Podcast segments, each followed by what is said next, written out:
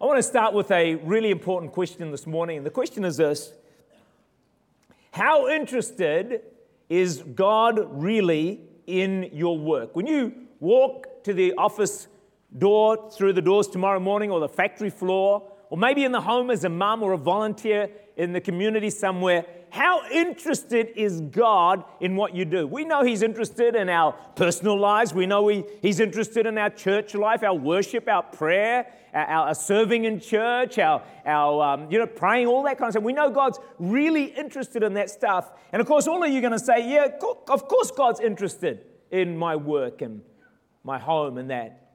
But the real issue is how deeply convinced are you about that truth? That God is just as interested in your worship and singing as in your workplace? Because that's an important question to be able to answer. Because God is interested just as much in both. But you see, friends, what I want to say, and I'm sure you're getting this now, is that the power of the Holy Spirit, the presence of God, the anointing of the Lord, the, the, the, the supernatural is not just available for, for inside the four walls, for preaching, for giving a testimony, for, for song leading, for, for leading a, a group or something like that, friends. It is just as important and just as necessary and available to you outside these four walls, in the marketplace, in your job, in your home, in your community, in your street. And you know, sometimes, yeah, you know, we, we pray and say, oh, God, you know, God, anoint me. I've got to, I've got to give a testimony today. God, I've got, to, I've got to preach today. I've got to run a group today. God, you've got to turn up. You've got to show up, friends. You need to be praying that just as much for the workplace. Just as much in your home and out in the marketplace. Think about this. The bulk of your time is outside the four walls of the church. Is that not right? Maybe about 160 odd hours you spend inside the, outside the church and about three or four or five hours inside the church. So most of your time is out there. And out there is where you face your greatest challenges. It really is. It's where you face your greatest stress. You know, the concern about your job, the, the work colleagues that you have to work with, and their language and the, the behavior and the things that go on, the ability to do your job well. It's where your self esteem can take a, a huge battering. And it's where you want to be a witness and shine as a light for Jesus. You want to do that outside the four walls. I want to suggest to you this listen carefully that you actually need more anointing, more supernatural power, more presence of God outside the four walls of this church than you actually need inside the four walls.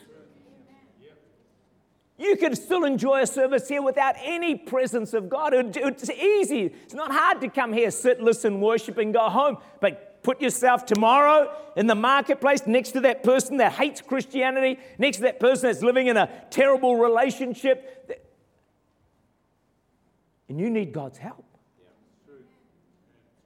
You're there tomorrow and you're under tremendous pr- pressure to perform in your, your work situation. Friends, you need God's presence and power. And one of the things I want to suggest, our first point for today is this that you establish a partnership with God in your workplace or in your home. 2 Corinthians chapter 6 and verse 1. If you want to read that with me in just a moment. 2 Corinthians 6 and verse 1. Are you ready? Let's read it together. We then, as workers Let's, let's say it all together. Can we, it's on the screen. Can we say it together? We then, as workers together with Him, workers together with Him. Have you ever stopped, taken time out, and said, God, today I want to establish a partnership with you in my workplace? I want to enlist you as my senior partner. I want to incorporate you as my leader, as the one who labors with me in the workplace. Have you ever done that? I want to encourage you, or in the home as a mom or a dad. Say, God, I acknowledge you as my senior partner. I read of a lady who held a very high level executive position. And she already had the revelation that her work was ministry and that God was interested in a job. But she saw more than that. She realized that God was greatly interested in her company and that God had plans and purposes for the company that she worked for. And so she said this She said, I'm not just an executive in this company, I am also the pastor of this corporation. She was God's representative in that company, in that place. And so are you. Tell the person next to you, you are a pastor. Yeah. How many pastors in the house? Give me a wave. Yeah, hundreds of them, man. Oh, we get the job done easily. We don't even have to pay you. This is so good. So many pastors, you're all pastors. You see, she, she was the only one, probably in that company, in contact with heaven. She was God's representative. No one else could do that. If she didn't take that role, she, no one else was going to take that role. She was the pastor, and the people there were her congregation. And her, the whole thing for her was to be salt and light and hopefully see some of them come to Jesus. She was also the, the prophet in that situation, in a sense, because she would be the only one who could hear from God for that company. Friend, you are probably the only person that can hear from heaven for your workplace. Is that right? Or do you think your boss can? Not likely, unless he's a, a Christian. So you are God's prophet in the workplace. And so this lady began to believe this. And so before going to work, she would pray. She would cry out to God, say, Lord, anoint me, fill me with your spirit. God, empower me to do an exceptional job in the workplace to be today, to help me to be a witness and a light for you. God, speak to me about this company. Well, he did. He spoke to her and he showed that one a decision, a merger they were going to make was flawed.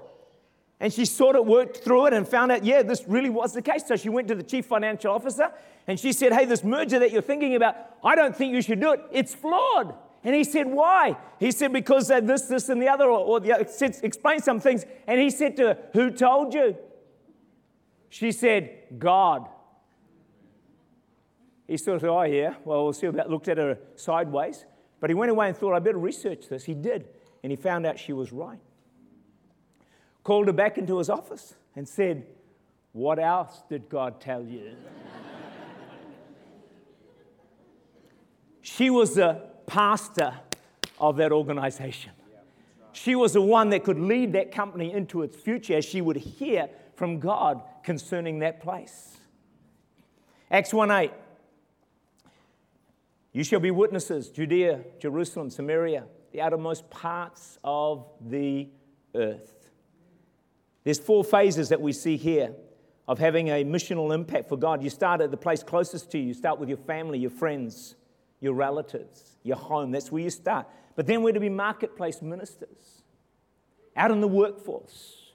Friends, did you know that the marketplace is the most neglected mission field in the world? You know, forget about the nations, friends, for a moment. Right here on our doorstep, they say that 99% of people who come to, or most people who come to Christ will be won through the 99% of Christians who are actually in the marketplace, actually in the workforce.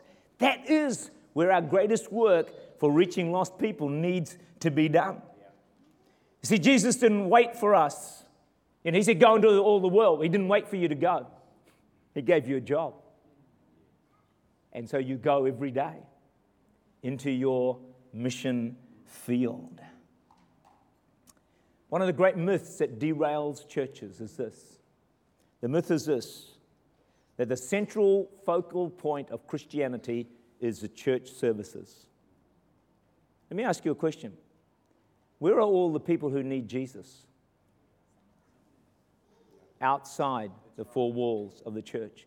This is not the focal point. We come here to get revved up and to stir up and inspired to then go out to where the real work of God takes place out in the marketplace, in your street, and in your area God has placed you. So the second thing is, well, the first thing is um, our family. The second was the marketplace. The third is we're to reach out into our community and our neighbors. I just got an email come through this week of a man in our church, and he belonged to a, what was it? A railway club got involved in a railway club. You think, well, why on earth would you do that? Well, you're going to see in our list here, one of the 10 ways to be missional is what, what do you enjoy? Find a local group and get involved. So he did. And, uh, but recently, someone in his workplace got radically saved. And the guy just wanted to so tell him about his salvation. And so he came back to work, and the next day, and he was telling him about him being saved. And then he said to, said to him this He said, I want to thank you for your Christian lifestyle witness. Wow. Isn't that amazing? So obviously, this guy had been a good witness for Christ through his lifestyle. See, witnessing, is not what you do, it's who you are. You, we are a witness, either a good one or a bad one or in between, but we are all witnesses. And he said, I want to thank you for your lifestyle witness. And he said, I want to thank you for not ramming the gospel down my throat, but giving me space to work through to salvation. That's being a genuine witness for Christ. Then, of course, the fourth area is a huge part of this church is mission, reaching the nation, the nations of the world, New Zealand beyond, Cambodia, Romania, running with fire. You can go, you can give, you can pray. Let's go to Matthew 5 13 to 15 because we're called to be salt and light. How many of you like salt, by the way? Yeah, a bit all, bit most of you. you. You know how to find out how much you like salt? Just remove it from all your cooking and you'll realize, oh, give me back my salt.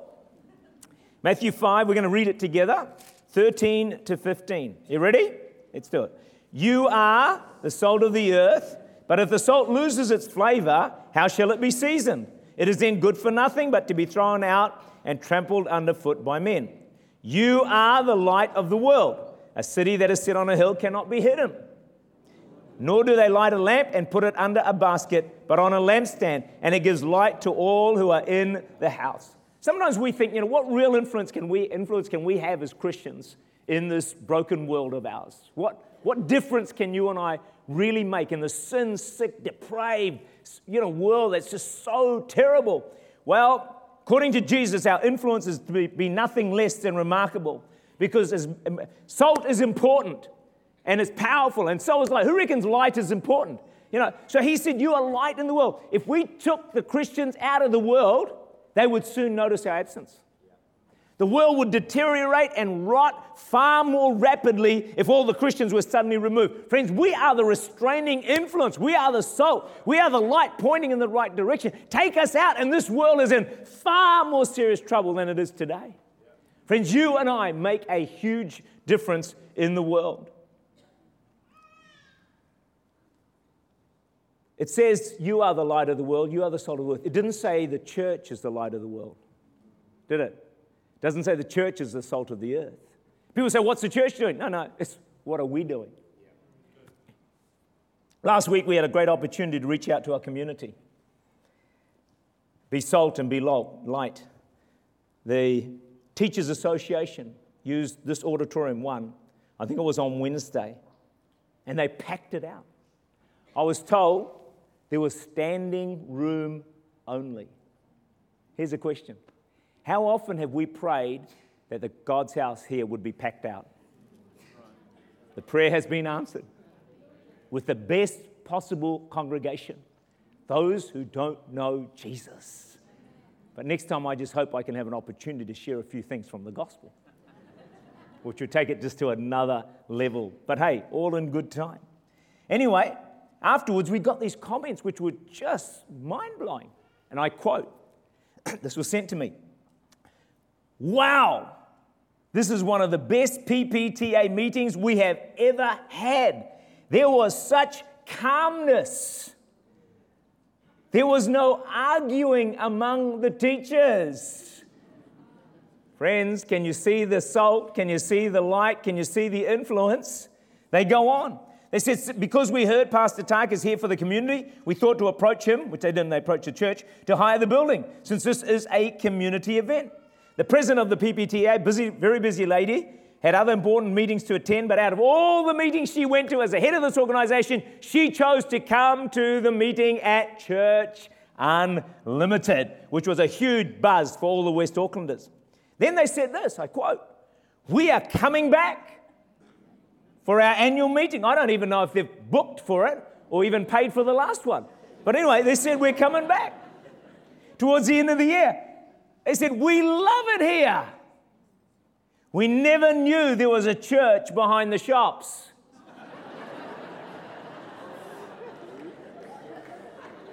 Come on, church. Why don't they know? Why don't they know? Tell them. There's a church, get onto Facebook, get some photos of the place and plaster it everywhere. Just let people know. then they said this What time are your services? We want to visit.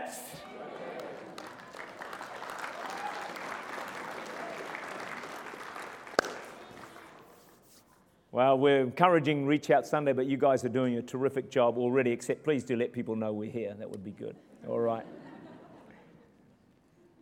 Auditorium here, they're here that can seat 1,500 people. You know, some people say Christianity is boring. You know, salt gives flavor. Is that right? Gives taste. Guess what? We give the world taste we give it some flavor. People say Christianity is boring. That's because they've never tasted the real thing. Taste and see that the Lord, of good, the Lord is good. Friends, it's not Christianity that's boring, it's the world that is boring. There's nothing more exciting than Christianity, nothing more fun filled. There's nothing that'll give you an adrenaline rush like Christianity, nothing that will satisfy you more, nothing that will enthrall your heart like Christianity. It is the biggest buzz going on the planet. Christianity is not boring. We are salt, we give flavor to the world.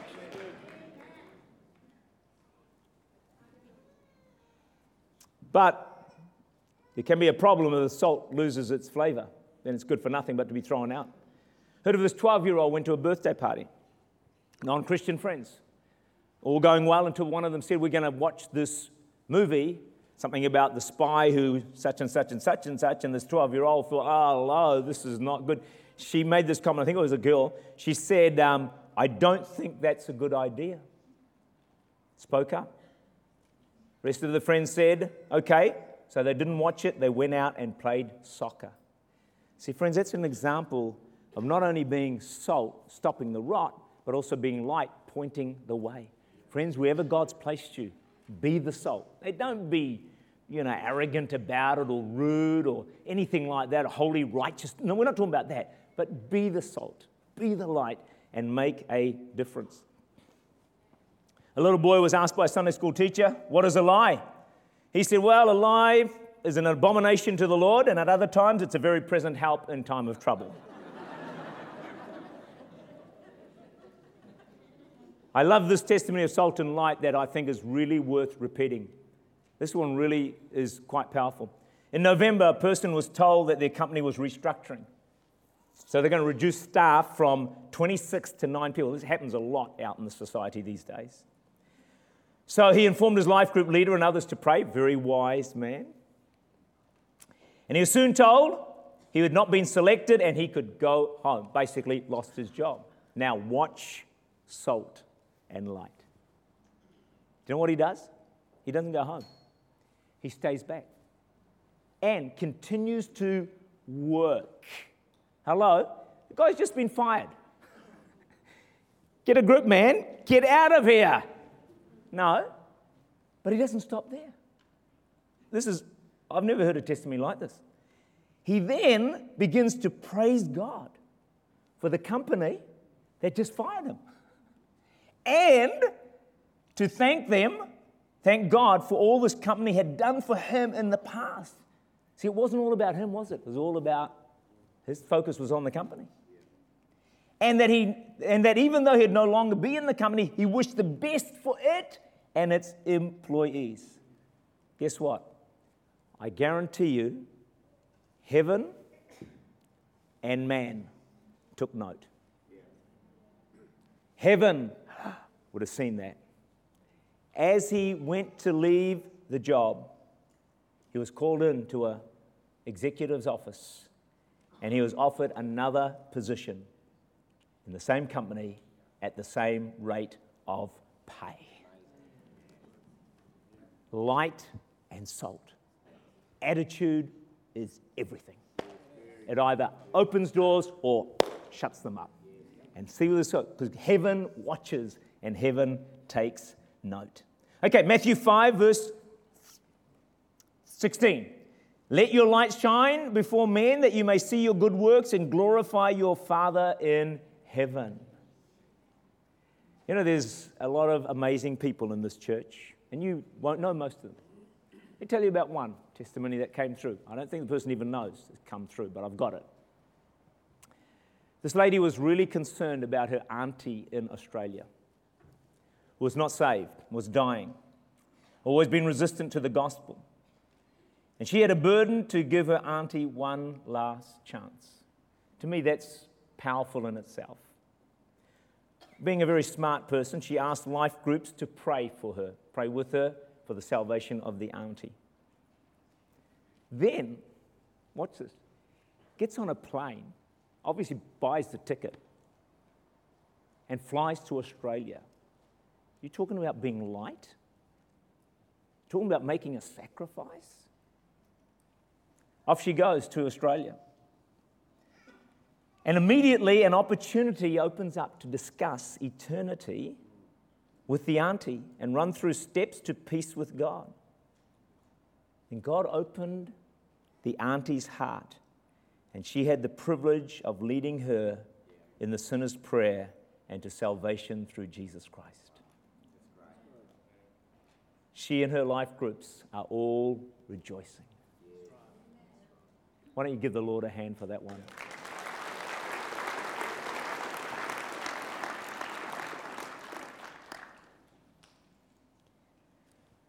Jesus knew we would struggle to be salt and light.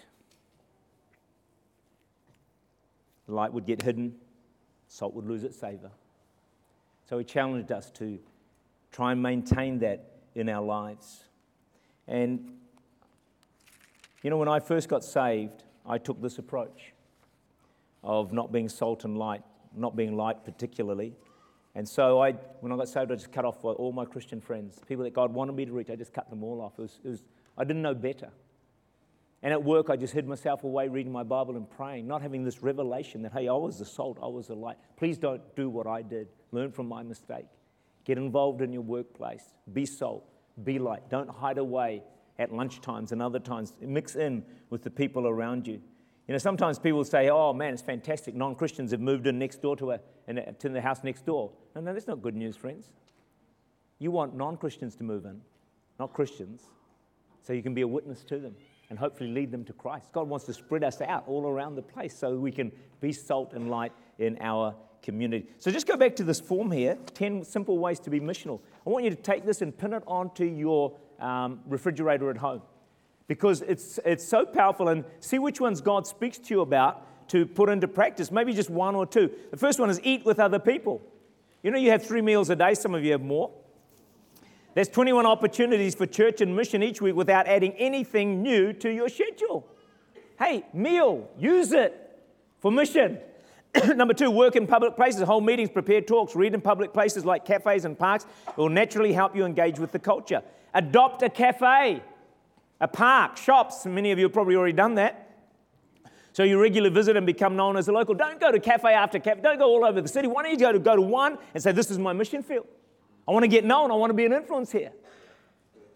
It's not about you and your coffee, it's about the people that you want to reach. Everyone said, mm, okay. Join in with what's going on. Churches often start their own thing, but like a coffee shop or homeless program, instead join an existing initiative. That way you don't have the burden of running the whole thing. Leave the house in the evenings. So easy after a long day on a dark evening to slump in front of the television, the computer, YouTube, computer games, internet.